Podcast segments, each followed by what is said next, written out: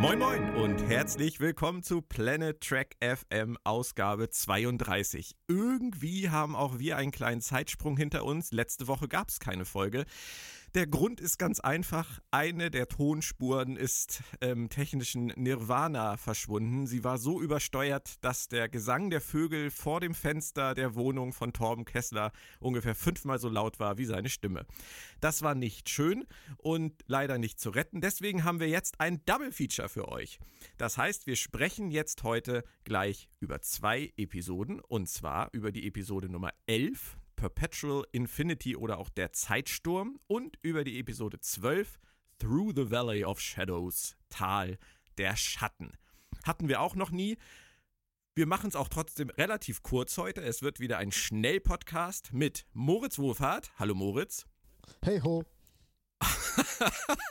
das war kurz. Und Claudia Kern. Hallo Claudia. Hallo, hallo. Wie du hörst, neues Mikro, neues Glück. Genau, wir versuchen das dann heute mal so. Schön, dass ihr da seid. Also, ein kleines Double Feature. Ich möchte mit einem generellen Statement anfangen, weil das immer wieder ein Thema ist für mich momentan und ich auch merke, dass das im, im Diskurs mit anderen Fans ein großes Thema ist. Die letzten beiden Folgen gehören für mich eigentlich in den gleichen Sack. Ähm, klingt jetzt schon so negativ, meine ich gar nicht so. Aber dieser Sack heißt für mich eigentlich ganz nett, macht Spaß, kann man gut gucken, sieht toll aus, aber wenn du den Sack aufmachst und da kommt was rausgekrabbelt, dann wird es meistens nicht so schön. Ähm, beide haben mich für sich mitgenommen und beide haben mich dann, als ich anfing, über das große Ganze nachzudenken, ziemlich komplett verloren. Claudia, ging dir das auch so? Ja, leider. Das ist auch das Hauptproblem, was ich mit den letzten beiden Folgen hatte, dass in dem Moment, wo ich sie gucke, fühle ich mich gut unterhalten und ähm, ich habe nicht das Bedürfnis, irgendwie was anderes zu machen, wegzuschalten. Ich äh, werde nicht irgendwie sauer über was, was da gerade erzählt wird oder gerade passiert. Aber in dem Moment, wo der Abspann läuft und ich anfange darüber nachzudenken, was ich gerade gesehen habe, ändert sich das drastisch. Wie ist das bei dir, Moritz? Kann ich mich eigentlich zu 100% so anschließen. Also ich bin zwar gelegentlich auch schon während des Guckens nicht sauer, aber ich bin auch nicht ärgerlich oder werd böse. Ich schüttel aber extremst den Kopf bei so einigen Szenen. Wir können ja mal beispielsweise äh, eine aus Zeitsturm nehmen. Das ja, ist sogar gehen wir mitten erste. rein in den Zeitsturm. Ja, gut, mitten rein an Anfang.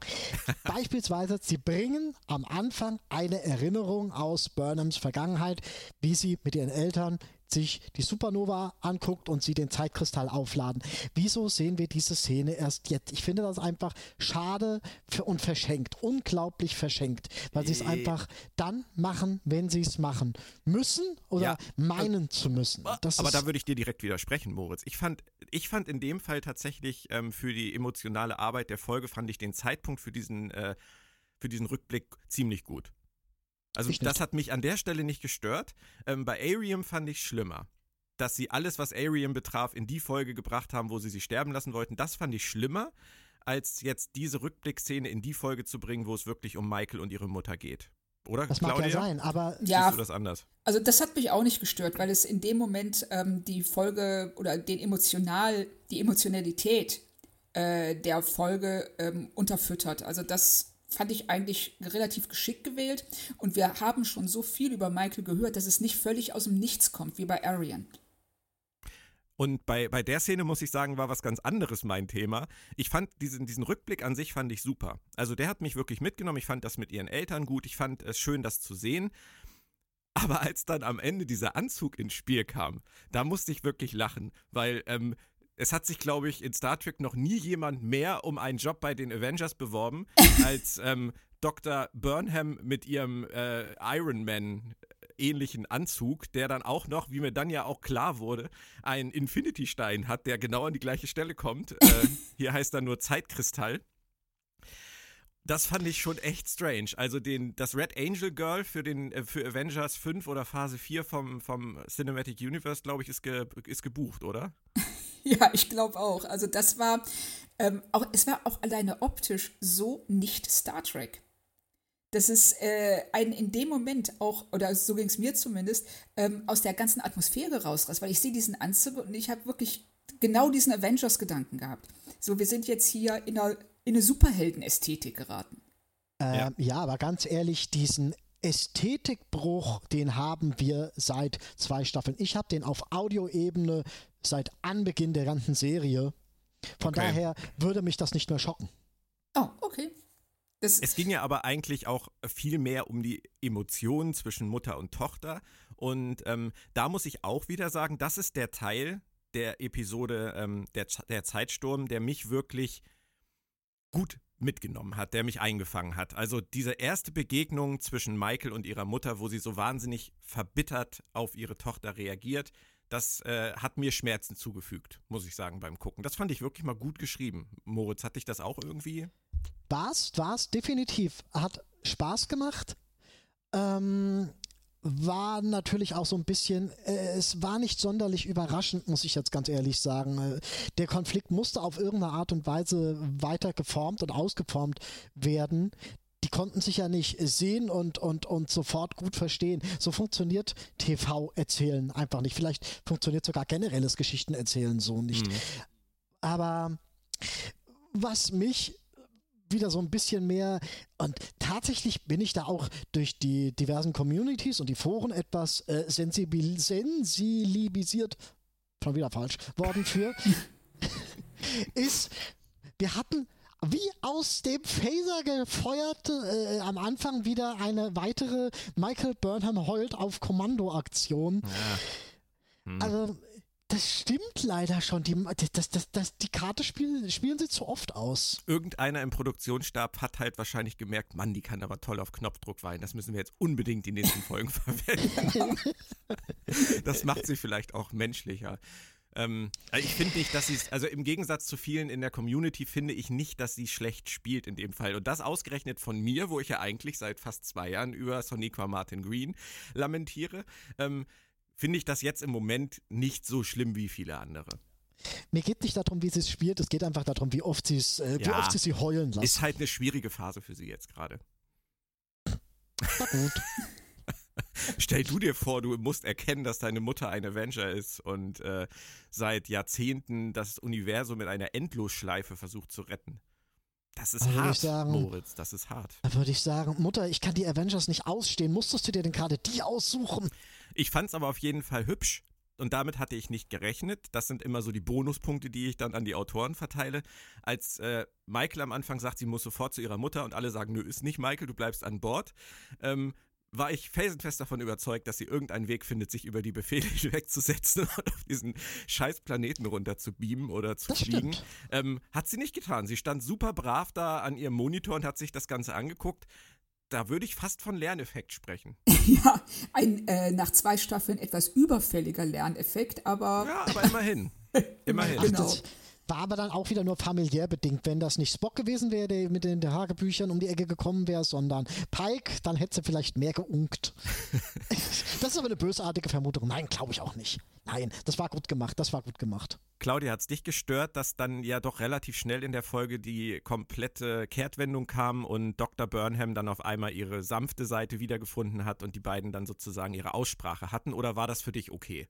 Ich fand das okay. Also es war jetzt nicht perfekt gelöst. Also man hätte es wenn man mehr Zeit gehabt hätte, was ja bei Discovery auch so ein generelles Problem ist, sicherlich ähm, ein bisschen schöner angehen können. Aber an sich fand ich auch, es war wichtig für die beiden Figuren an diesen Moment zu kommen, weil so war ja nicht nur eine durch das Kraftfeld äh, physische Wand zwischen den beiden, sondern auch eine emotionale Wand.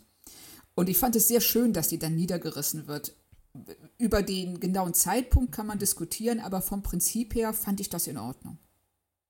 Ein großer Faktor in ähm, dieser Reunion war ja letztendlich, dass ähm, Dr. Burnham zugegeben hat, wie sehr sie trotz ihrer ausweglosen Situation am Leben ihrer Tochter teilgenommen hat.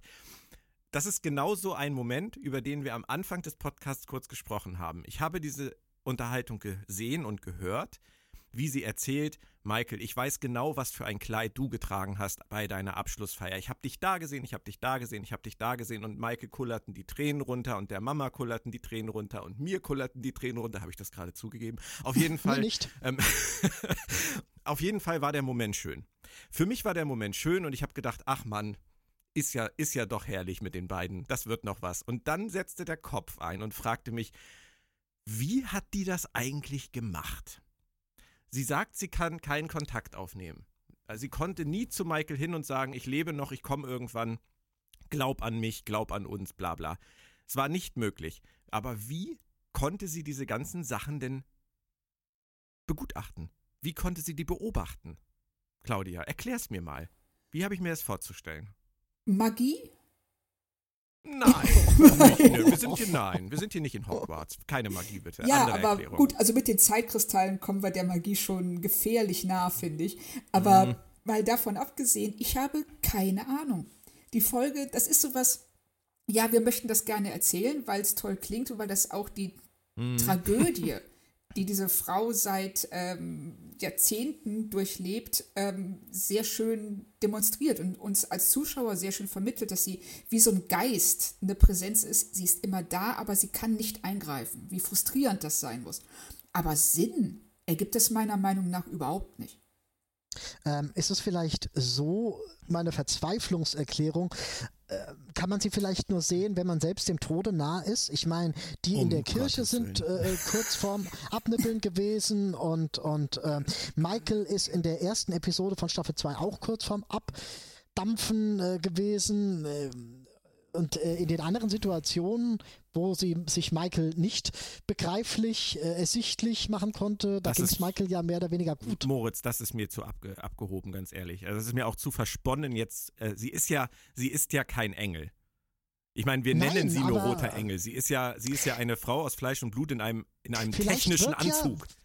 Vielleicht wird ja vor dem Tod oder in einem Akt des Sterbens vom Gehirn irgendein Pheromon ausgeschieden, äh, irgendein äh, Botenstoff ausgeschieden, dass man die sehen kann. Warte mal ganz kurz, mein Telefon klingelt gerade.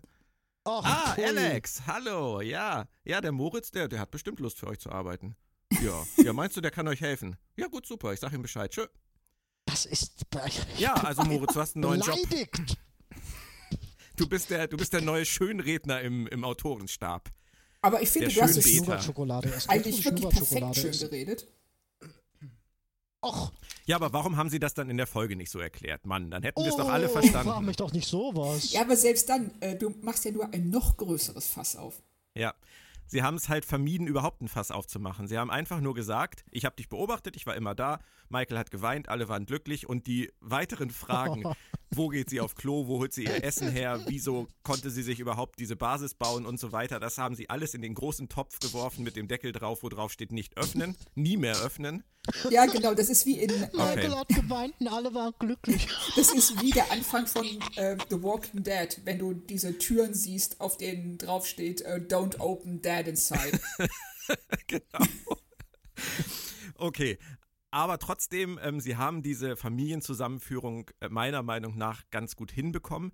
Ich bin noch über eine Sache gestolpert. Ähm, das wäre nämlich genau die Frage, warum Spock derjenige war, der für sie die einzige Chance darstellte, in Kontakt zu treten. Das fand ich wiederum ein bisschen arg murksig. Da haben sie ja einfach diese, diese, äh, äh, er ist ein Mischling, er hatte Dys, Dys, Dys, irgendwas. Ich glaube, und- Dyslexie und, ist das Wort, wenn ich mich nicht täusche. Genau, tut mir leid, das, ähm, sowas. Ja, auf jeden Fall. Deswegen diese, diese spezielle, ach so spezielle Verbindung von drei Aspekten befähigt ihn dazu, den Engel wahrnehmen und verstehen zu können. Ja, gut. ja, kann man glauben, muss man jetzt nicht. Ähm, problematisch, also es ist an den Haaren herbeigezogen. Das, äh, das würde ich auch so sehen. Ähm, und es hat mich auch gestört, äh, weil es eben unnötig ist. Das, äh, man hätte das alles anders lösen können, aber natürlich, sie möchten Spock mit reinholen, sie möchten das alles zu so einer Jahrzehnte überspannenden Handlungsbogen machen und ähm, da muss eben mal das ein oder andere, äh, ich sag mal, retroaktiv geändert werden, damit es passt. Du als Autorin, Claudia, würdest du vermuten, dass sie da in diese Storyline nach dem Showrunner-Wechsel sehr extrem reingefuscht haben noch? Weil ähm, diese New Eden-Geschichte, sie haben ja verschiedene Sachen jetzt erklärt. Sie haben Dr. Burnham sagen lassen, sie hat die Sphäre in den Weg der Discovery geleitet, damit sie dieses Archiv da retten können und so weiter. Das ist ja alles ganz hübsch. Aber diese New Eden-Sache, dass, das, dass sie diese, diese Kolonie oder diese Kirche als Testlauf gerettet hat, das wirkt für mich so, als Also- hätten sie sich das im, im Nachhinein ausgedacht. Das ist derartig eine, ähm, oh mein Gott, wir müssen das irgendwie erklären. Wie machen wir es? Es war ein Traum? Nee, können wir nicht bringen. Was ist das nächste? Ähm, es war nur ein Test. Cool, machen wir. Vor allem der Anzug, der dafür konzipiert ist, Zeitreisen zu machen. Schön und gut, von mir aus. Ja, ich schlucke mal. Aber der kann auch noch eine ganze Kirche mit rein. Was macht denn der noch? Ja, aber er Das kann, er, sie kann sich nicht ihrer Tochter offenbaren, aber kann ihr zugucken. Und sie kann Kirchen versetzen. Wir nehmen das alles Der zur Anzug Kenntnis. versetzt Kirchen. Ich meine, das ist eine coole Superheldenfähigkeit. Was kannst du? Naja, also ich, ähm, meine, ich kann mit meinen Augen Lasern verschießen. Und du? Ja, ich kann Kirchen versetzen. Ja, Mit okay. Leuten von sieben verschiedenen Glaubensrichtungen drin. ja, genau, die wir dann alle ja, ja, nee, zusammenschmeißen. vor allem, die kommen ja sonst, ach, was weiß ich. Egal. Sag Ähm, mal, andere Frage, andere Frage. Ja. Die äh, Dr. Burnham erwähnt relativ schnell am Anfang in ihrem ersten oder zweiten oder sonst wie Tagebucheintrag, dass Control alles vernichtet hat. Woher weiß sie das denn? naja, weil die doch rumspringt. Ja, sie springt ja. Das ist aber, aber doch noch nicht in ihrem ersten Ach so. Eintrag. Ja, vielleicht ist sie gleich einmal komplett in die ins 47. Jahrhundert gegangen und dann hat sie gesehen, da ist alles tot, dann ist sie zurückgegangen und hat irgendwann festgestellt, ab, ab dem Zeitpunkt ist alles tot. Ah, das ist auch wieder merkwürdig. Ja. Aber das fand ich zumindest super gemacht. Also muss ich sagen, auch gerade visuell fand ich das klasse, wie sie äh, über diese Ja, ja Tagebucheinträge hin. zeigen, ähm, dass die ganzen Planetenoberflächen zerstört sind und so weiter. Dies, das ist diese Ausweglosigkeit ihrer Situation haben sie da ganz gut rübergebracht. ja. Mag ja sein, visuell. Ja. Wir kommen ans Ende dieser Thematik mit äh, Dr. Burnham. Die letzte Szene möchte ich gerne von euch noch erklärt haben, weil irgendwie habe ich das Gefühl, die wird zu wenig beachtet. Ähm, Michael möchte ihre Mutter retten.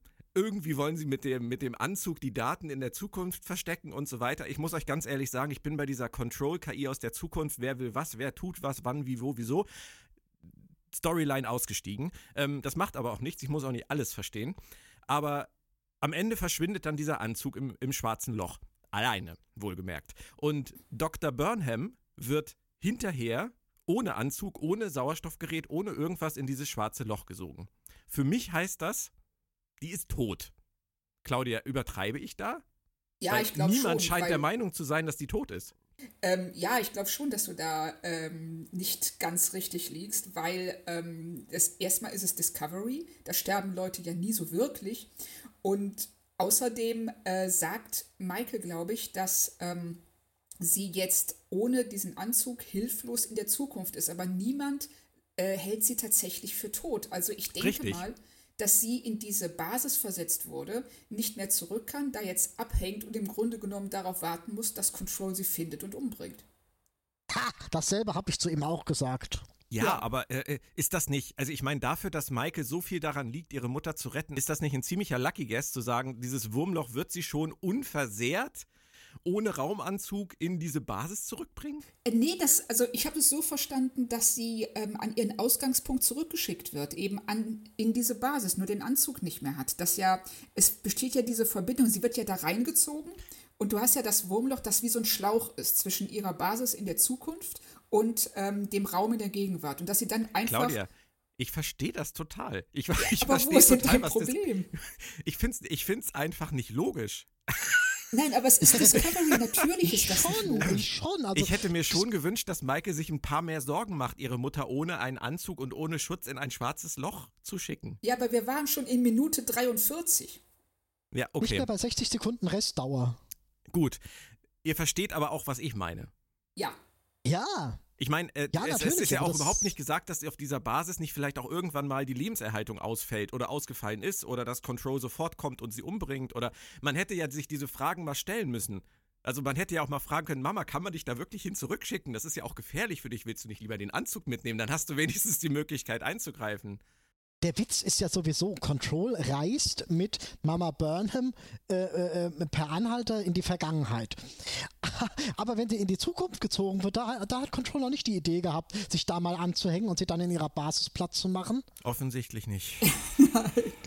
Und ich weiß auch nicht, warum sie nicht einfach den Anzug repliziert haben, damit sie den behalten kann und der zweite Anzug dann die Daten rettet. Äh, ja, gut, Zeitkristall. Ja. Okay, ihr wart schon bei Control. Das müssen wir auch noch abfrühstücken. Claudia, du oh. hattest die Borg ins Spiel gebracht. Ähm, es deutet im Moment noch nichts akut darauf hin, dass es wirklich um die Borg geht, aber ähm, es gibt natürlich einige Anzeichen, die äh, ein wenig darauf hindeuten, dass es in den, in den Gedankengängen der Autoren vielleicht mal ein Thema war. Ja, absolut. Alleine die ähm, Szene, in der Control, bevor er Leland konvertiert, ähm, zu ihm sagt, äh, nicht, nicht, etwa ähm, Resistance is futile, aber irgendwie bla bla bla ist pointless. Ja. Und das ist so ähm, wirklich äh, mit dem Hammer in diese Borg-Geschichte geschlagen, dass man da kaum noch dran vorbeikommt. Es ist, kann natürlich sein, dass sie das nur anteasen wollen und sagen so, ja, äh, Control wir, wir könnten uns vorstellen, dass er eine Art von Proto-Borg ist, aber äh, oder letzten Endes doch das nicht durchziehen. Das werden wir sehen, aber es deutet schon echt viel drauf hin im Moment. Pass mal auf, Claudia du musst mir jetzt mal wirklich diese Szene erklären. Ich habe sie, als ich sie das erste Mal, da sage ich es mal bewusst, gehört habe, nicht wirklich einordnen oder verstehen können, um danach herauszufinden, dass äh, diverse andere Leute sie genauso wenig einordnen konnten, obwohl sie sehen konnten. Wie funktioniert denn das? Da liegt dann dieser Leland rum, der in irgendeiner Art und Weise infiziert ist und äh, der wird dann da auf diesen Folterstuhl wo auch immer der hier jetzt kommt, äh, äh, äh, wird er, ich habe mir das jetzt letztendlich so erklärt, dass er von der KI quasi in Besitz genommen wird und so langsam mehr oder weniger überschrieben wird. Ja. Und die KI ihn quasi schon steuern kann. Genau. Aber da, du siehst ja da so Hologramme. Warum macht denn die KI Hologramme, wenn sie schon in ihm drin ist? Äh, also, mir wird da der, der, der was machen die da? Machen die da inneren Monolog oder machen die äußeren, Monolo äh, äußeren Dialog mit äh, inneren Komponenten, was weiß ich. Und da kommt der Folterstuhl. Ähm, ja, das ist jetzt so eine gute Frage. Also auch wenn man das gesehen und nicht nur gehört hat. Also wir haben der Folterstuhl, und das, ich glaube, das ist bei den Section äh, 31-Schiffen genauso wie man einfach Nadeln in Periskope einbaut. Man hat es an Bord nur für den Fall, dass man es mal braucht. Ja, und überall haben die dann scheinbar Holoprojektoren? Hallo, der Holodoktor hätte sich gefreut. Ja, also das mit, ja. den, das mit den Hologrammen, da bin ich auch außen vor. Ich äh, kapiere es nicht. Das Einzige war dieser Stuhl. Ihm werden dann, äh, so wie ich es verstehe, äh, die Naniten eingesetzt, durch diese Nadel irgendwie in den Hinterkopf geschossen. Und dann wird er jetzt nach und nach überschrieben und ähm, es steht aber schon unter der Kontrolle von Control. Richtig? Schön gesagt. Das ist irgendwie ah, doppelt und nix und. Aber das mit den Hologrammen erschließt sich mir auch nicht so richtig. Vor allem, weil sie das mit den Hologrammen ja auch wirklich durchziehen. Da kommen wir dann in der nächsten Folge ja auch schon wieder zu. Ja. Aber äh, wir können doch davon ausgehen, dass Leland, der Leland, den wir, ich sag jetzt mal bewusst, auch vorher nicht kannten, jetzt tot ist, oder? Ja. Und das, was er, er ist jetzt, ja, er ist doch jetzt eigentlich nur noch eine Marionette von Control. Ja, ja, gut, das, das schon. Er ist der, er die, ist der Locutus von Control, sozusagen. Genau, genau der Locutus. Der Likutus. Der ist jetzt weggeflogen am Ende von dieser Folge, äh, über die wir gerade sprechen. Ähm, hat Tyler ja noch zurückgelassen und ist jetzt irgendwie weg. Er kommt ja auch in der Folge 12 dann nicht vor. Ähm, wir wissen also nicht, was macht Leland. Wahrscheinlich ist, also Ex-Leland, wahrscheinlich ist Leland jetzt zusammen mit der Flotte der, der Sektion 31 Schiffe irgendwie auf dem Weg äh, sich mit der Discovery zu treffen. Das ist ja auch erst das Ende der zwölften Folge, aber mehr wissen wir ja eigentlich über diesen Handlungsstrang im Moment nicht. Von Leland wissen wir gerade gar nichts. Wir wissen noch nicht mal, ob er tatsächlich da jetzt als Obermods-KI äh, auf dem Hauptschiff rumsitzt. Ich versuche noch mal eine Sache zu verstehen jetzt. Das allerletzte Mal, Claudia. Vielleicht kannst du es mir erklären. Diese Sache mit dieser Datenbank. Ähm, in der Folge der Zeitsturm geht es ja sehr viel darum, wer wann wie versucht, die Datenbank zu kopieren, zu löschen, zu überschreiben, zu entlöschen, äh, zu wegzulöschen, gar nicht zu löschen, doch zu löschen, Teil zu löschen, defragmentieren. Ähm, und am Ende hat Leland dann irgendwie 54 Prozent der Datenbank. Was sagt vor allem, ich möchte das kurz einwerfen, vor allem hat die Datenbank schon ein eigenes Bewusstsein irgendwie entwickelt und kann sich gegen das Löschen wehren. ja, klar. ähm, Claudia, was, was sagt uns das jetzt? Er hat jetzt, er hat jetzt einen Teil der Datenbank. Es ist offensichtlich ja nicht genug. Es ist zwar eine, eine einfache Mehrheit über 50 Prozent, aber es ist offensichtlich nicht genug für Controls Zwecke, weil er versucht ja wohl immer noch den Rest der Datenbank zu kriegen. Was zur Hölle geht mit dieser Datenbank vor sich? Ich habe keine Ahnung. Also das, das ist, ähm, äh, wir wissen, dass die zumindest in der Lage ist, sich selbst zu schützen. Und da werden wir ja auch in der, am, über das Ende der nächsten Folge nochmal reden müssen, was das bedeutet für, die, ähm, für dieses Archiv, diese Datenbank. Sie ähm, kann sich aber nicht dagegen werden, hochgeladen zu werden zu Leland. Ich weiß es nicht, ist das eine Art von ZIP-Datei, die du nur öffnen kannst, wenn du 100% hast? Oder ich weiß es nicht. Also ich habe kürzlich, ich habe kürzlich ein Archiv entpackt. Da hatte ich nur 25 von 50 Dateien und äh, die 25 Prozent konnte ich entpacken. Also oh. nein. Vielleicht äh, hat äh, Control nur eine billige Shareware-Version. Warte mal kurz, mein Telefon klingelt. Ach, Alex, ja. Ja, das macht der Moritz bestimmt auch gerne. Ja, ja, ich sag's ihm. Alles klar. Ja, er kommt ja eh. Tschüss. Moritz, du bist auch noch als IT-Experte für die Serie engagiert. da freue ich mich aber. Ja, ich glaube nämlich, das würde denen ganz gut tun. Also ich verstehe, ich habe wenig Ahnung von IT, aber ich bin bei diesen bei diesen Datenlöschgeschichten bin ich immer eher verwundert. Ich erinnere mich an die schöne äh, Enterprise-Szene, oh, ja. wo ähm, sie eine halbe Staffel Daten in der Expanse sammeln und dann dieser Dijamat in äh, Choosing Realm ähm, mit seinen Leuten an Bord kommt und einfach mal die kompletten Daten löscht. Und es gibt kein Backup. Nein. ja, genau. Gibt kein Backup. Wie soll man auch in der Delphic Expanse ein Backup machen?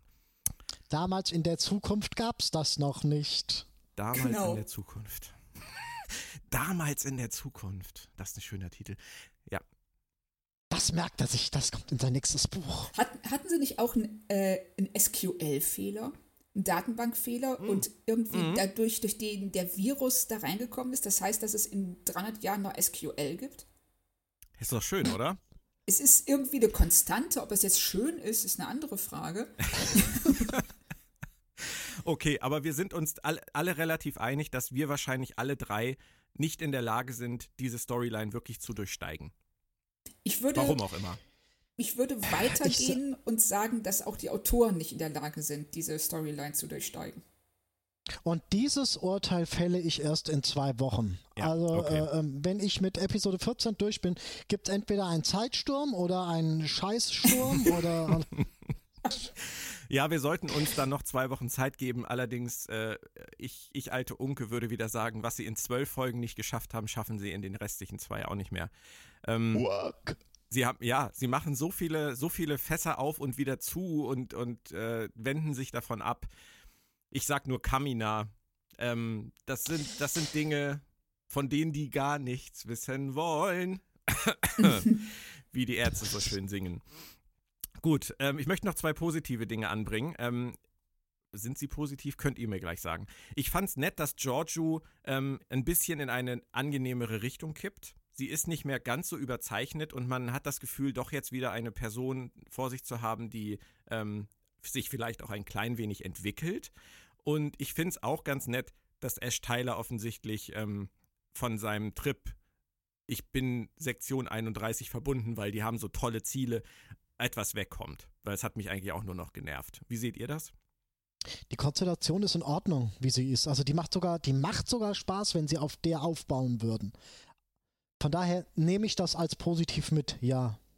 Ja, ich sehe das auch so, dass ähm, äh, Ashs Rolle war in den letzten Wochen, was ja auch dadurch bewiesen wird, dass er eine Folge komplett in seiner Kabine verbringt und es aber keiner gemerkt hat, ähm, die war im Grunde genommen sinnlos geworden. Und jetzt, indem sie ihm diesen Konflikt geben, dass er überlegt, ähm, ist das, was ich bisher gedacht habe, tatsächlich richtig? Wie soll ich mich jetzt verhalten? Macht die Figur interessanter. Giorgio hat eine neue Dimension bekommen. Und ähm, ja, also da kann man sagen, das haben sie gut gelöst und das äh, macht auch Spaß. Bei der eher negativen Betrachtungsweise würde ich noch anführen, dass äh, Cornwell seit zwei Folgen jetzt schon wieder verschollen ist. Ähm, ich, das sind immer so, ja, das sind immer die Momente, wo ich mich frage, ob ich wieder nicht mitgekriegt habe, dass sie gesagt hat, sie muss nochmal schnell zur Erde zurück oder so. Nee, vor allem der Punkt, an dem sie verschwindet. Ich ja. meine, äh, jetzt sind sie an einem Punkt, sie haben Antworten in Sichtweite. Ja, und es, und müssen, Entscheidungen, es müssen Entscheidungen getroffen werden und sie ist der das Rang, Ranghöchste ne, an Bord. Und, und sie ist weg. niemand konsultiert sie. Aber gut. Ähm, Und äh, Tilly in der Folge wieder zweimal als, als lustiger Plapper-Sidekick eingesetzt. Ich verstehe es nicht. Ums Verrecken nicht. Aber gut. Ähm, Wie gesagt, die holen sie, wenn sie so brauchen. Ja. Wenn es Ja. irgendwie um May geht, wenn es irgendwie um Ariam geht, dann, das ist ganz komisches, äh, ich weiß gar nicht, wie ich das nennen soll, ähm, Verknüpfungs... Ja. Ich meine, sie haben ja bei Dr. Kalber jetzt auch wieder äh, diesen typischen Discovery-Stunt gemacht. In der letzten Folge rennt er in, in äh, Zivilklamotten nach der Beerdigung von Ariam die ganze Zeit durchs Schiff und braucht Counseling von Admiral Cornwell. Und jetzt ist er in der Folge auf einmal, schnipp, wieder in Uniform auf der Krankenstation und hat blendende Laune. Wo ich Ja. echt so denke, das Counseling war echt scheiße, aber es muss gewirkt haben. Ja, das ist ja das, wie sagt man, eines der Probleme bei Discovery, dass sie ihre Charaktere einsetzen wie Werkzeug, das in einem Werkzeugkasten liegt. Wenn es gerade gebraucht wird, holen sie die raus und äh, fügen die genau in diese Rolle so ein, wie es gerade im Drehbuch passt. Und das ist äh, schade, weil du damit nie wirklich Persönlichkeiten mit den Charakteren verbindest, sondern einfach nur Rollen. Mhm. Ähm, Kommt halt in einem Serial viel, viel, viel, viel, viel schlimmer rüber. Ja. Absolut.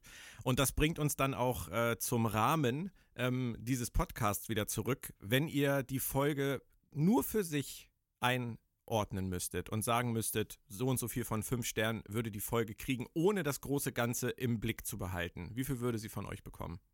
Nur mal so ins Blaue geschossen. Äh, du kennst mich und meine, dass ich mich nie einigen kann und immer sage, äh, immer eine Dreier-Konstellation sage, also von bis, und dann wäre ich durchaus bei 4, 4,55. Wow. Da müsste ich mir dann nochmal die ganzen. Das ist viel. Ja, aber ich glaube eher vier wegen äh, diverser nicht erklärter Dinge und äh, der Omnipotenz des Anzugs. genau. Ich, ich würde auch drei, dreieinhalb, vier sagen. Und du, Claudia? Nee, ich würde vier sagen. Ja, vier. ich bin auch bei dreieinhalb, vier bin ich dabei, wenn man sie für sich allein genommen betrachtet. genau. Äh, wenn man äh, sie ins große Ganze einordnet, äh, kommt man da, glaube ich, nicht.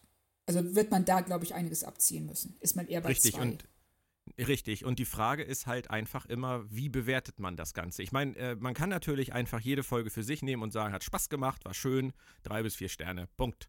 Und am Ende der Staffel sagt man dann, das war eigentlich alles ziemlich zum Kotzen. Und dann versteht keiner mehr, was man eigentlich ja, meint. ja, richtig. Ähm, Richtig. Aber das ist eigentlich bei einer Serie wie Discovery, sie sein möchte, die einzige zulässige Betrachtungsweise. Ich meine, wir können jede Woche unken über Dinge, die nicht stimmen, aber ähm, man kommt nicht drum hin, trotzdem den Folgen einen gewissen Unterhaltungsaspekt zu bescheinigen. Absolut. ja, Es ist eine ganz schwierige Kiste und ich finde, äh, Discovery macht es uns auch im zweiten Jahr ähm, sehr, sehr schwer, die Dinge einzuordnen. Weißt du, was ein irrsinniges, irrsinniges Dilemma ist? Ähm, ich weiß mittlerweile wirklich nicht mehr, ob die ähm, Ausstrahlung über 14 Wochen hinweg besser ist, als wenn sie es ähm, komplett online gestellt hätten. Mhm. Ich weiß es nicht mehr.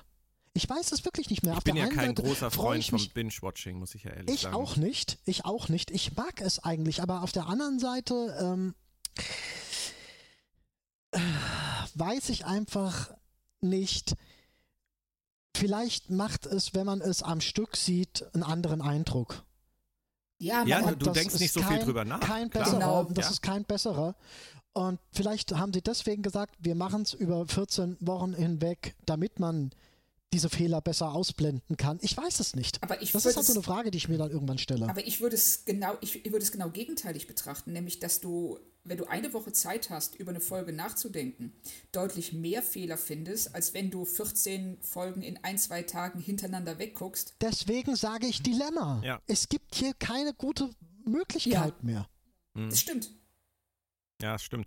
Aber, ähm, Aber es macht trotzdem irre Spaß, drüber zu reden jede Woche. Ja. Also sonst würde ich das ja nicht machen und sonst würde ich es auch nicht äh, gucken und so weiter. Aber ich tatsächlich habe ich letzten Freitag ähm, ähm, die Episode relativ spät geguckt und eigentlich ähm, passiert mir das doch eher selten. Ich versuche schon, äh, wenn es mein äh, normales Leben zulässt, mir morgens Freitag von 9 bis 11 Zeit zu haben, um, um das äh, sehr zeitnah zu gucken zu können. mhm. Und letzte Woche tatsächlich mit das erste nicht erzwungene Mal, wo ich gesagt habe, okay, ich muss noch dieses und welches und jenes machen und guck's erst später. Ja. Und das ist schon schade. Ich habe sie Sonntagabend geguckt. Ich auch. Mhm. Das ist halt, ähm, äh, das ist, es ist auch ganz komisch bei mir. Es fühlt sich auch merkwürdig an, aber ähm, ich mag ja immer noch die Figuren und ich möchte unbedingt wissen, wie diese Staffel ausgeht. Ich möchte auch unbedingt wissen, wie das, äh, das Setting für die dritte Staffel ist. Aber was die durchlaufenden Themen der Staffel angeht, die sie momentan haben, ob das jetzt äh, die Signale sind oder der Rote Engel ist oder Control ist, Leland, ähm, muss ich ganz ehrlich gestehen, haben sie mich inhaltlich verloren. Also ähm, es interessiert mich nicht mehr, wie sie es auflösen. Ich möchte wissen, wie sie es auflösen. Ich möchte auch drüber reden und ich habe da auch äh, Redebedarf. Aber es ist mir relativ egal, wie sie es auflösen, weil ähm, sie so viele Haken schlagen, die ich nicht nachvollziehen kann und die ich nicht, nicht schön finde, dass ähm, ich da nicht mehr, nicht mehr emotional jetzt rein investiere. Also das, äh, das ist mir bei der ersten Staffel im Spiegeluniversum schon so gegangen, dass ich am Ende gedacht habe, egal wer da jetzt stirbt, nicht stirbt, zurückkehrt, es ist sowieso immer, immer noch anders, als man denkt und dann nochmal anders. Ähm, weiß nicht, ob, ob euch das ähnlich geht, aber das ist bei mir halt einfach, da ist bei mir die Luft raus. Also die Verhältnismäßigkeit von emotionalem zu akademischem Interesse, ich nenne es jetzt einfach mal so, auch wenn es das bestimmt nicht ganz trifft, ist bei mir auch erschreckend äh, mehr ins Akademische als ins Emotionale. Ist, wenn ich das vergleiche mit anderen Serien oder wohl doch eher, wenn ich es auf, ich, ich schlage einfach mal den Bogen zu Buchfortsetzungen bin ich da leider momentan bei den diversen Buchfortsetzungen auf meiner Leseliste weitaus emotionaler, emo, emotionaler involviert. Wow. Ich sollte aufhören, so viele Fremdwörter zu benutzen. Das okay, dann haken so. wir mal.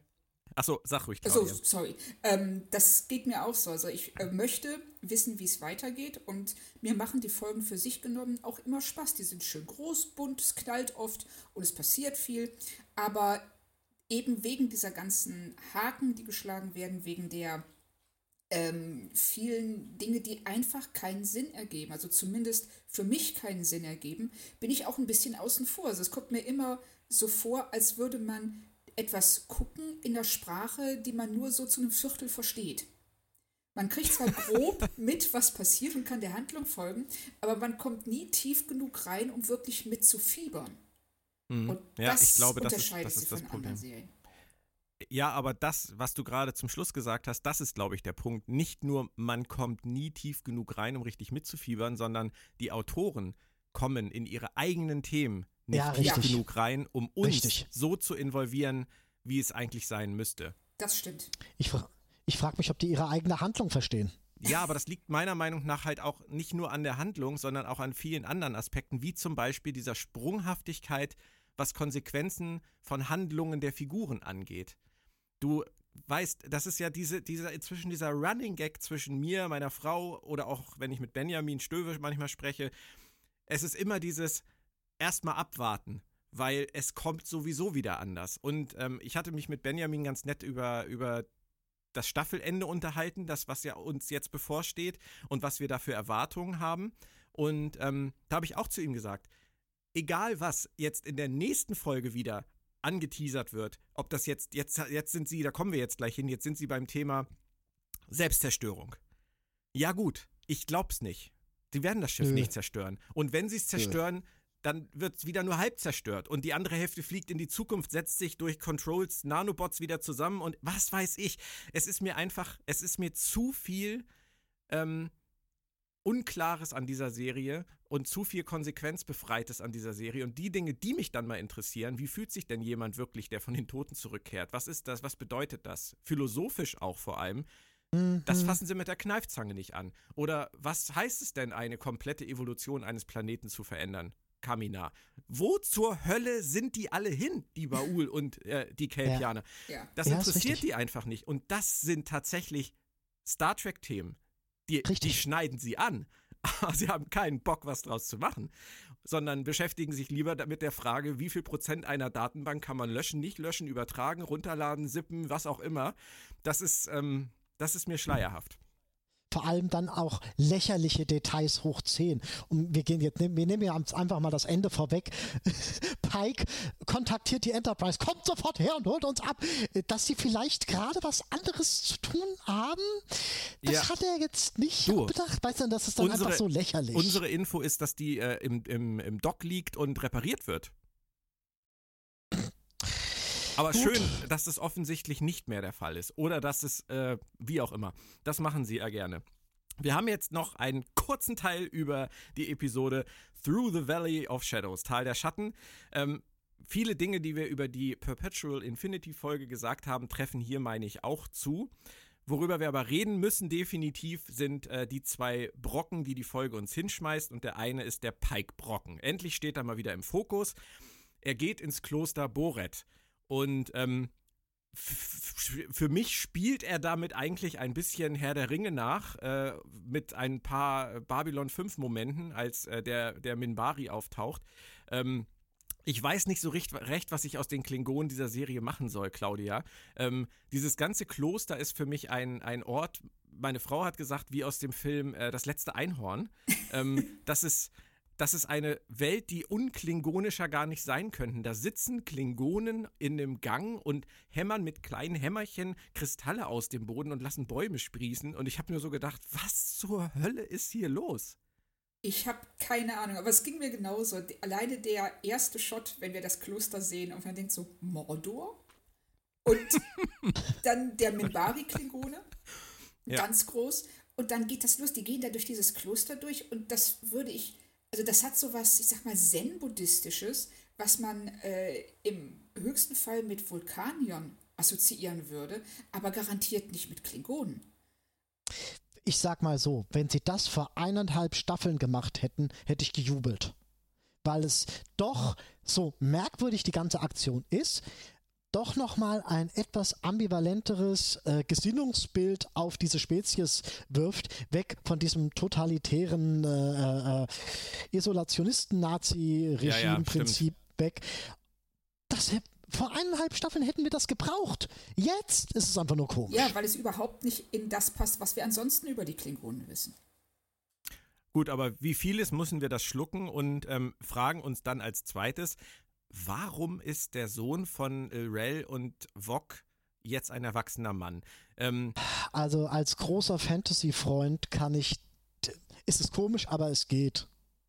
Wirklich, wenn man, vielleicht senden die irgendwelche Tachyonen aus, die sich irgendwie alterungsmäßig auswirken und ach, ich weiß es nicht, aber es geht, wenn du dein Leben in, im, im, im Umfeld von so zeitverformungsfähigen Dingen verbringst, geschenkt. Ist, ist der dann, da ist der dann in zwei Wochen tot? Oder ist der jetzt nur bis zum Erwachsenenalter äh, herangewachsen und ab sofort läuft sein Leben dann normal? Ist vielleicht auch eine Frage, die ich mir nicht stellen sollte. nee, vielleicht springt er dann wieder irgendwie zurück. Ich weiß es nicht. Das ist ich befürchte ja, sie hatten eigentlich nur zwei Ansätze für, für diese Figur, dieses Tenavik. Einmal, sie wollten jetzt den erwachsenen Sohn von Rel und Vok zeigen, um das irgendwie abzuschließen. Und zweitens, Kenneth Mitchell brauchte wieder einen Job. Deswegen haben sie ihm halt diesen Klingon dann jetzt wieder gegeben. Ich verstehe es nicht. Also ich hätte es viel netter gefunden, wenn äh, das Kind der beiden der Albino-Klingone von DS9 geworden wäre. Richtig. Ja. Kann er ja. Aber ich sag dir ganz ehrlich, sie hatten keinen anderen Klingonen, dem sie das hätten geben können. Sie haben es versäumt. Nee. Versäumt, versäumt, versäumt, sie versäumt, versäumt. Vernünftige können. klingonische Charaktere einzuführen.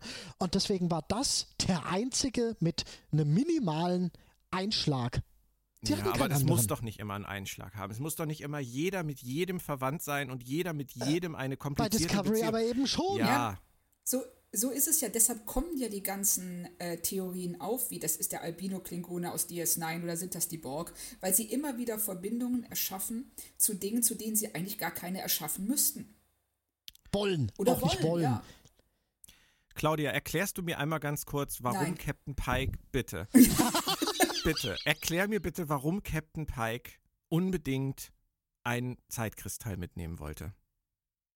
Weil er das erste Mal auf Boris war und er hatte noch keinen und das ist ein super Andenken, was jeder, der auf dem Planeten äh, war, mitnehmen sollte, sonst stehst du da, da ja so hin. wie Sonst die Alternative wäre gewesen, ein T-Shirt, auf dem draufsteht, ich habe Boris besucht und nur dieses lausige T-Shirt bekommen.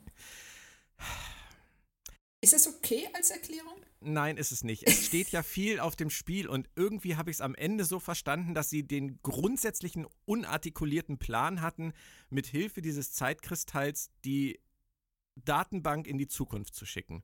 Das kam Ja, einen, ganz am Ende. einen unartikulierten Plan kannst du ins Kloster runterspülen, weil er eigentlich nicht existiert. Ja, aber Ein ich- Plan muss an einer Stelle artikuliert werden. Ja, ich weiß das. Moritz, aber das ist ja das, was am Ende kommt, so nach dem Motto, oh Gott, diese ganzen Schiffe, wir haben, können jetzt mit dem Zeitkristall gar nichts mehr machen, wir zerstören das Schiff. So, da Ja. habe ich nur nur gedacht, ach okay, deswegen hat er den Zeitkristall mitgenommen. Und in dem Moment habe ich dann eine Sekunde lang gedacht, okay, kann ich akzeptieren. Und dann habe ich weitergedacht und mich gefragt, warum hat er nicht die Klingonen gebeten, ihm zu helfen? Die können doch mit diesen Kristallen was machen.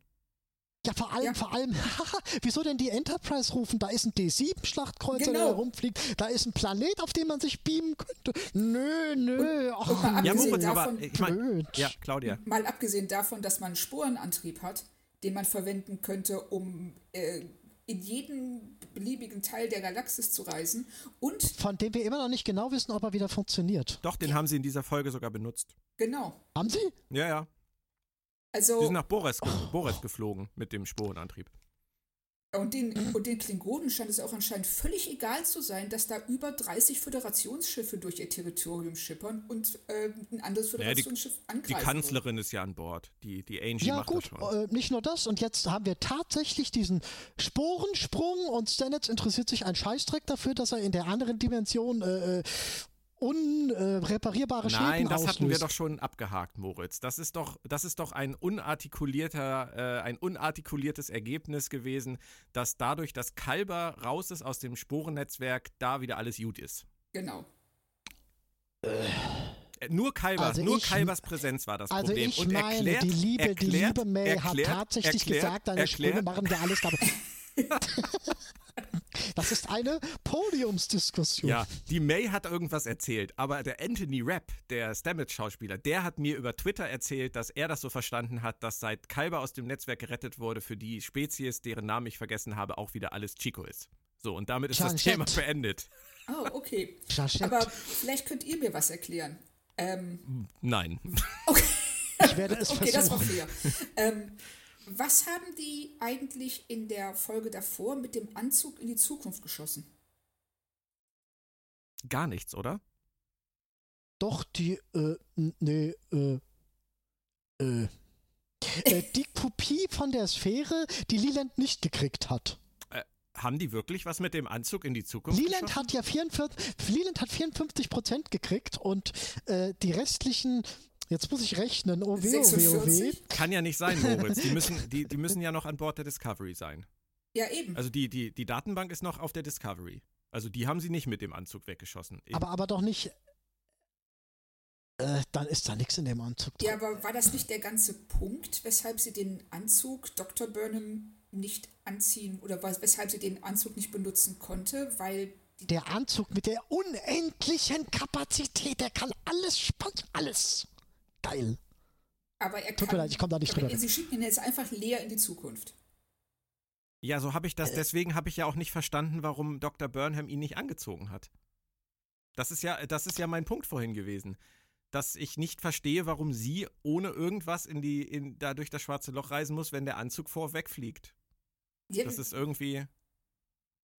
Also wie gesagt, ich verstehe es so. Sie wollten, sie haben das auf den Anzug übertragen und Leland hat 54 Prozent abgefangen. Ja, Und 46 Prozent sind in dem Anzug Ja, aber dann hat die gelandet. und Discovery diese doch jetzt- 56 Prozent. Dann hat die Discovery doch jetzt gar nichts mehr zu tun. Dann ist doch jetzt die, ist doch die halbe. Oder worum geht's denn jetzt überhaupt noch? Warum genau. wollen sie denn Die die, die- Discovery die hat- zerstören?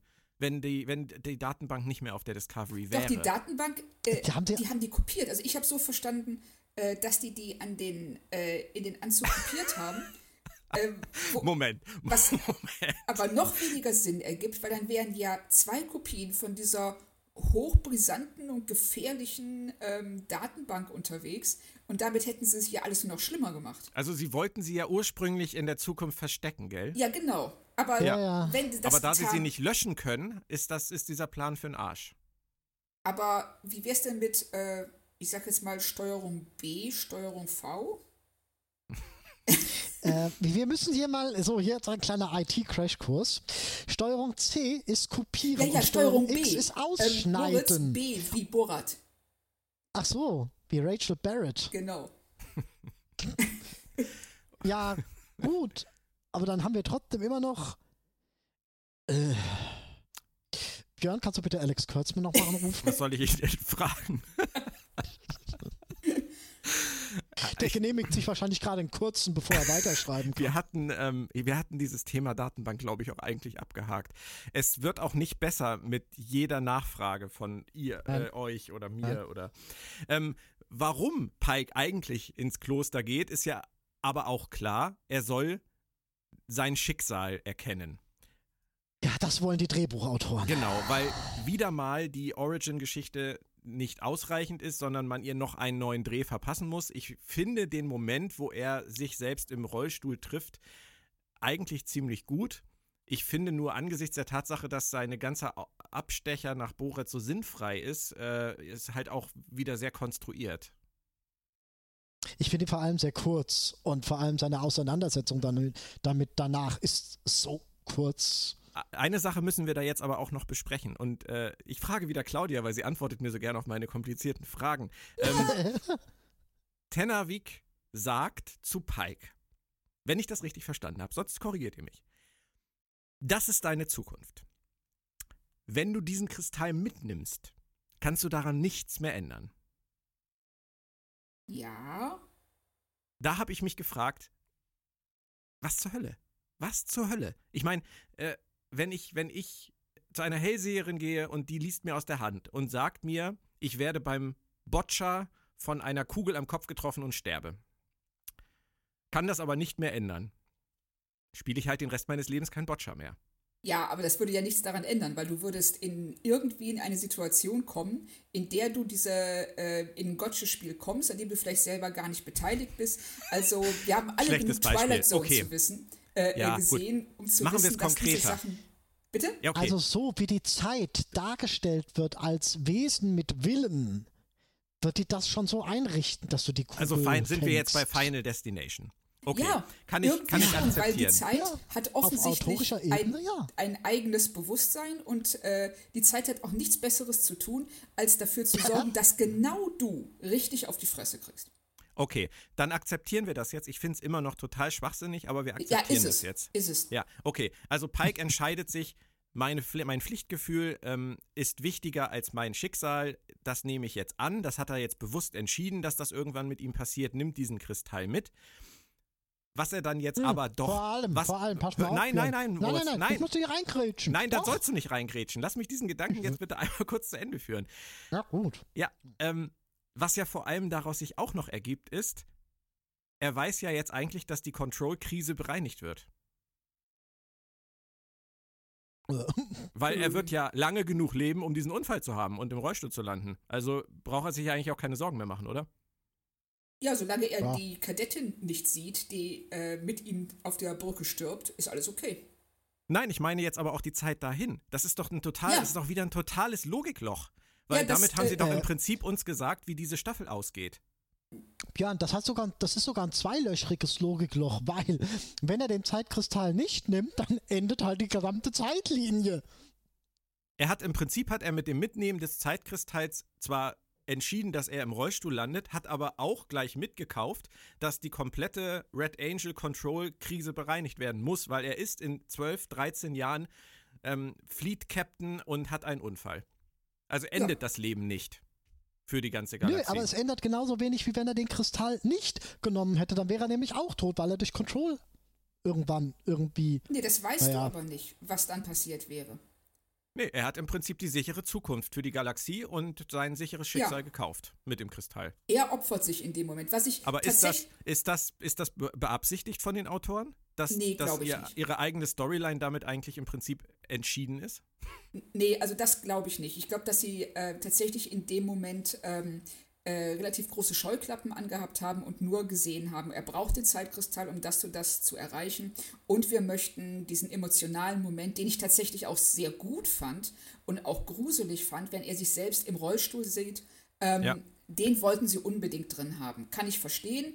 Äh, ist auch im Nachhinein, macht es Menagerie als Folge interessanter, weil man versteht, weshalb Spock so reagiert, weshalb mhm. er Pike unbedingt nach Talos 4 bringen will. Das, ja. äh, das fand ich tatsächlich gut, aber ich glaube nicht, dass sie einkalkuliert haben, dass sie damit ihre eigenen Handlungsstrang ad absurdum führen.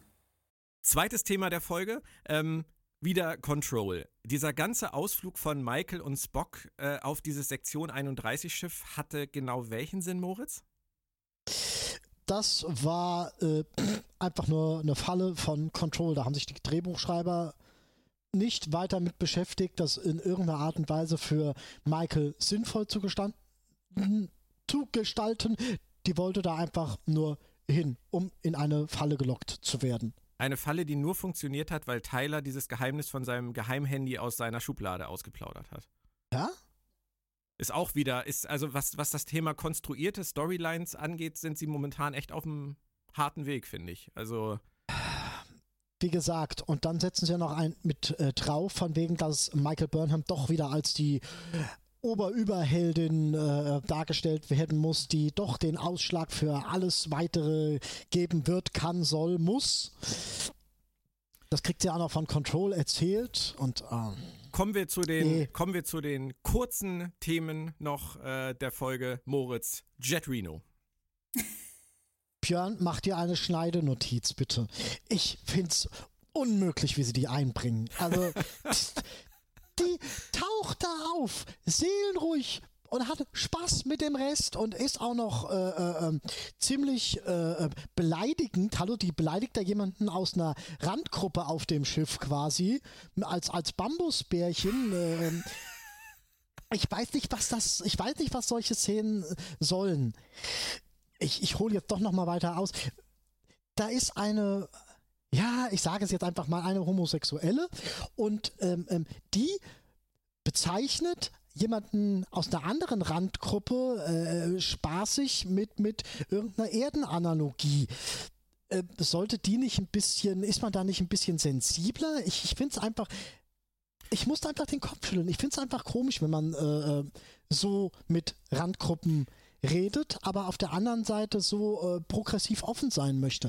Diese, dieser, Twist, der will mir einfach nicht so ganz in den Kopf. Ähm, ich würde, ich stimme dir zu vom Prinzip her. Ich würde nur anmerken, dass äh, in der Star Trek-Zeit äh, es diese, äh, diese ja, Leute sich nicht mehr als Randgruppe empfinden, weil sie nicht hm. ausgegrenzt werden in irgendeiner Weise. Um ja, mag sein. Das würde ich dir auch voll und ganz abnehmen, wenn er sie, wenn er ihr in Zukunft äh, im äh, Dings, ach, jetzt habe ich das Wort vergessen, im Umkehrschluss auch irgendeine Bezeichnung an den Kopf geworfen hätte, von wegen, du Homo, hau mal ein Wort raus oder so. Weißt du? Ja, ähm, ja ähm, ich, ver ich verstehe euch beide. Hm. Ich verstehe das auch. Das finde ich einfach merkwürdig und auch äh, wie sie dann für, für äh, Kalbers und Stamets wieder Zusammenführung instrumentalisiert wird, das musste ja dann einer aus, aus seinem, aus seinem aus seinem Gesinnungsgebiet sein. Ich finde das einfach schade, weil das so diese, diese, das ist so eine ganz verbreitete ähm, Theorie unter den fünf Sinnen von wegen, die gleichen können sich mit den gleichen auseinandersetzen und die gleichen sollen den gleichen helfen. Und das ist für mich nicht das hat für mich keinen Inklusionscharakter. Absolut. Das finde ich einfach schade. Also da bin ich ganz bei dir. Das hat mich auch ähm, wirklich gestört, dass sie in dem Moment ähm, äh, ihre eigene Homosexualität etablieren müssen, damit sie in den Augen der Autoren berechtigt ist, Kalber ähm, Ratschläge zu geben. Und das ist, Und das, das ist, so Unsinn. schade. Das ist einfach Und das Unsinn. wollte ich halt wollte ich halt eben auch sagen, das ist wieder wie damals bei dieser Voyager-Folge, wo der kardassianische Kriegsverbrecher auftaucht und dann auf einmal ist der Bajoraner an Bord, der ja. sagt, das geht gar nicht, den können wir hier nicht rumlaufen lassen. Es ist einfach von den, von den Autoren dramaturgisch meiner Meinung nach total vereinfacht, dass jetzt Jet Reno acht Folgen außen vor ist und jetzt kehrt sie zurück, weil sie auch homosexuell ist und weil sie auch ihre geliebte Ehefrau durch den äh, Klingonenkrieg verloren hat und deswegen kann sie dem homosexuellen Arzt, der gerade durch eine Beziehungskrise geht, helfen. Vor allem, es würde mich gar nicht stören. Es würde mich eigentlich gar nicht stören, wenn sie sich nicht auf der anderen Seite äh, ähm, ständig meinen wollen, äh, Progressivität und sonst wie Diversität auf die Fahnen schreiben zu wollen, von wegen ganz viele Frauen Ja. in leitenden Positionen und bla bla bla. Da meinen sie, wären so unglaublich fortschrittlich, aber dann in ihren Lösungsansätzen so dumm schlecht. Tut mir leid, dumm schlecht. Aber ein schöner Aspekt der Szene, um äh, jetzt auch mal was Positives zu der Folge zu sagen, ähm, Oh ja, bitte. ist euch die Anspielung aufgefallen auf Menagerie? Da wird nämlich, ähm, also Jet Reno sagt ja, dass sie einen Nietnagel hätte. Und Ja. äh, worauf Kalber dann sagt, so, und das ist jetzt für dich hier äh, ein medizinischer Notfall. Und das ist exakt das, was McCoy sagt, als er von Sternbasis 11, 13 oder irgendwie sowas in Menagerie zurückbefohlen wird. Da sagt er, naja, es soll ein medizinischer Notfall sein, wahrscheinlich hat einer einen Nietnagel. Mhm. Und das war schön.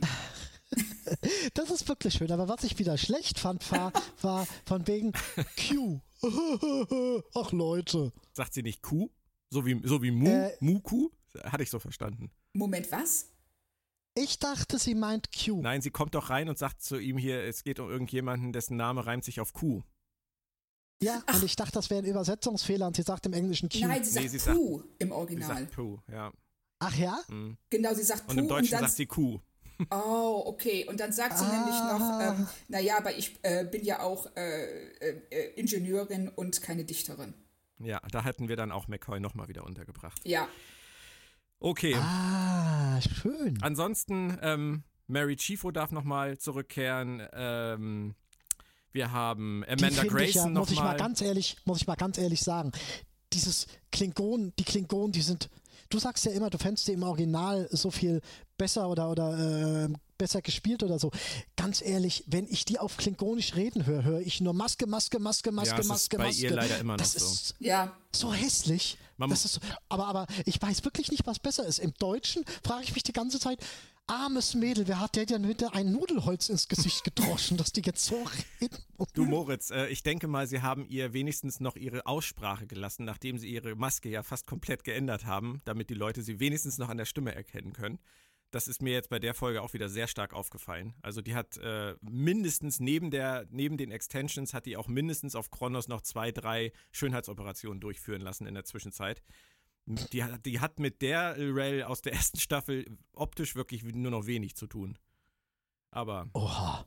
oder Claudia oder siehst du das anders? Nee, ich sehe das ganz genauso. Also wir haben von ihr, sie hat sich so stark verändert, dass man ihr wenigstens die Stimme lassen wollte. Aber es klingt schon wirklich so, als ob die Maskenbildner keine Sekunde drüber nachgedacht hätten, dass sie auch irgendwas sagen muss, wenn sie unter der Maske steckt und dass das verständlich sein sollte. Ja. Wenn ihr dem Ganzen wieder eine kurze Punktewertung nur für die Folge an sich betrachtet äh, zuteilen müsstet. Bei mir wären es drei. Was wäre es bei dir, Claudia? Bei mir wären es auch drei. Ähm, es, es wären vier gewesen, wenn dieser Kampf zwischen Burnham und den Nanitententakeln nicht endlos lange gedauert hätte und außerdem total schlecht geschnitten war, sodass man nie gesehen hat, ob wie nah die ihr jetzt eigentlich sind. Also drei von fünf finde ich eine faire Einschätzung. Ich bin auch bei drei von fünf, aber mehr aus dem Grund, ähm, wie sie da diesen vermeintlich Überlebenden aufgesammelt haben. Bitte, also äh, das habe ich jetzt schon hundertmal gesehen. Der vermeintlich Überlebende, der dann, der sich letztendlich doch als als Gegenspieler offenbart. Das war so unneu. Ja. Also Und mal wieder einen lieben Schauspieler wiederverwertet, neben Kenneth Mitchell. Dann jetzt haben wir auch den wieder ähm, nochmal reingebracht. Also wer einmal bei Discovery einen Job gefunden hat, der kann sich darauf verlassen, auch wenn es nicht läuft für ihn schauspielerisch. Irgendwann darf er immer nochmal wieder zurückkehren. Hat ja auch und was dann, Gutes. und dann, Happy Family. Und dann, ähm, weil es Claudia eben schon nochmal angesprochen hat, diese unglaublich lange, untrackische Kampfsequenz. Und dafür kommt dann so eine wichtige Szene wie mit äh, Pike und seiner Zukunftsweissagung und seiner Auseinandersetzung damit so äh, äh, vom Zaun gebrochen, kurz daher. Das ist einfach verschenkt und falsch verteilt. Ja, Schade. ja.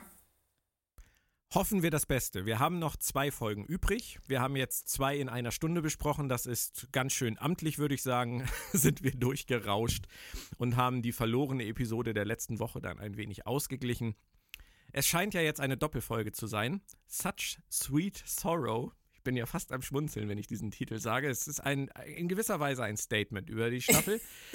ähm, warten wir einfach ab, was uns da jetzt Freitag erwartet. Ob die Selbstzerstörung aktiviert wird oder im letzten Moment doch nicht funktioniert, nur eine, eine Teilaktivierung möglich ist oder das SQL, äh, die SQL-Datenbank da wieder irgendwie reinfunkt. Wir wissen es nicht. Ab der nächsten Staffel Moritz Wohlfahrt im Autoren- und IT-Stab von Star Trek Discovery, dann wird alles besser. Ich bedanke mich bei euch beiden. Ich wünsche euch noch eine angenehme Woche und ähm, bis zur Folge 33. Das ist dann die Schnapszahl. Tschö, Moritz, tschö, Claudia. Ja, immer wieder gern. Ciao. Tschüss.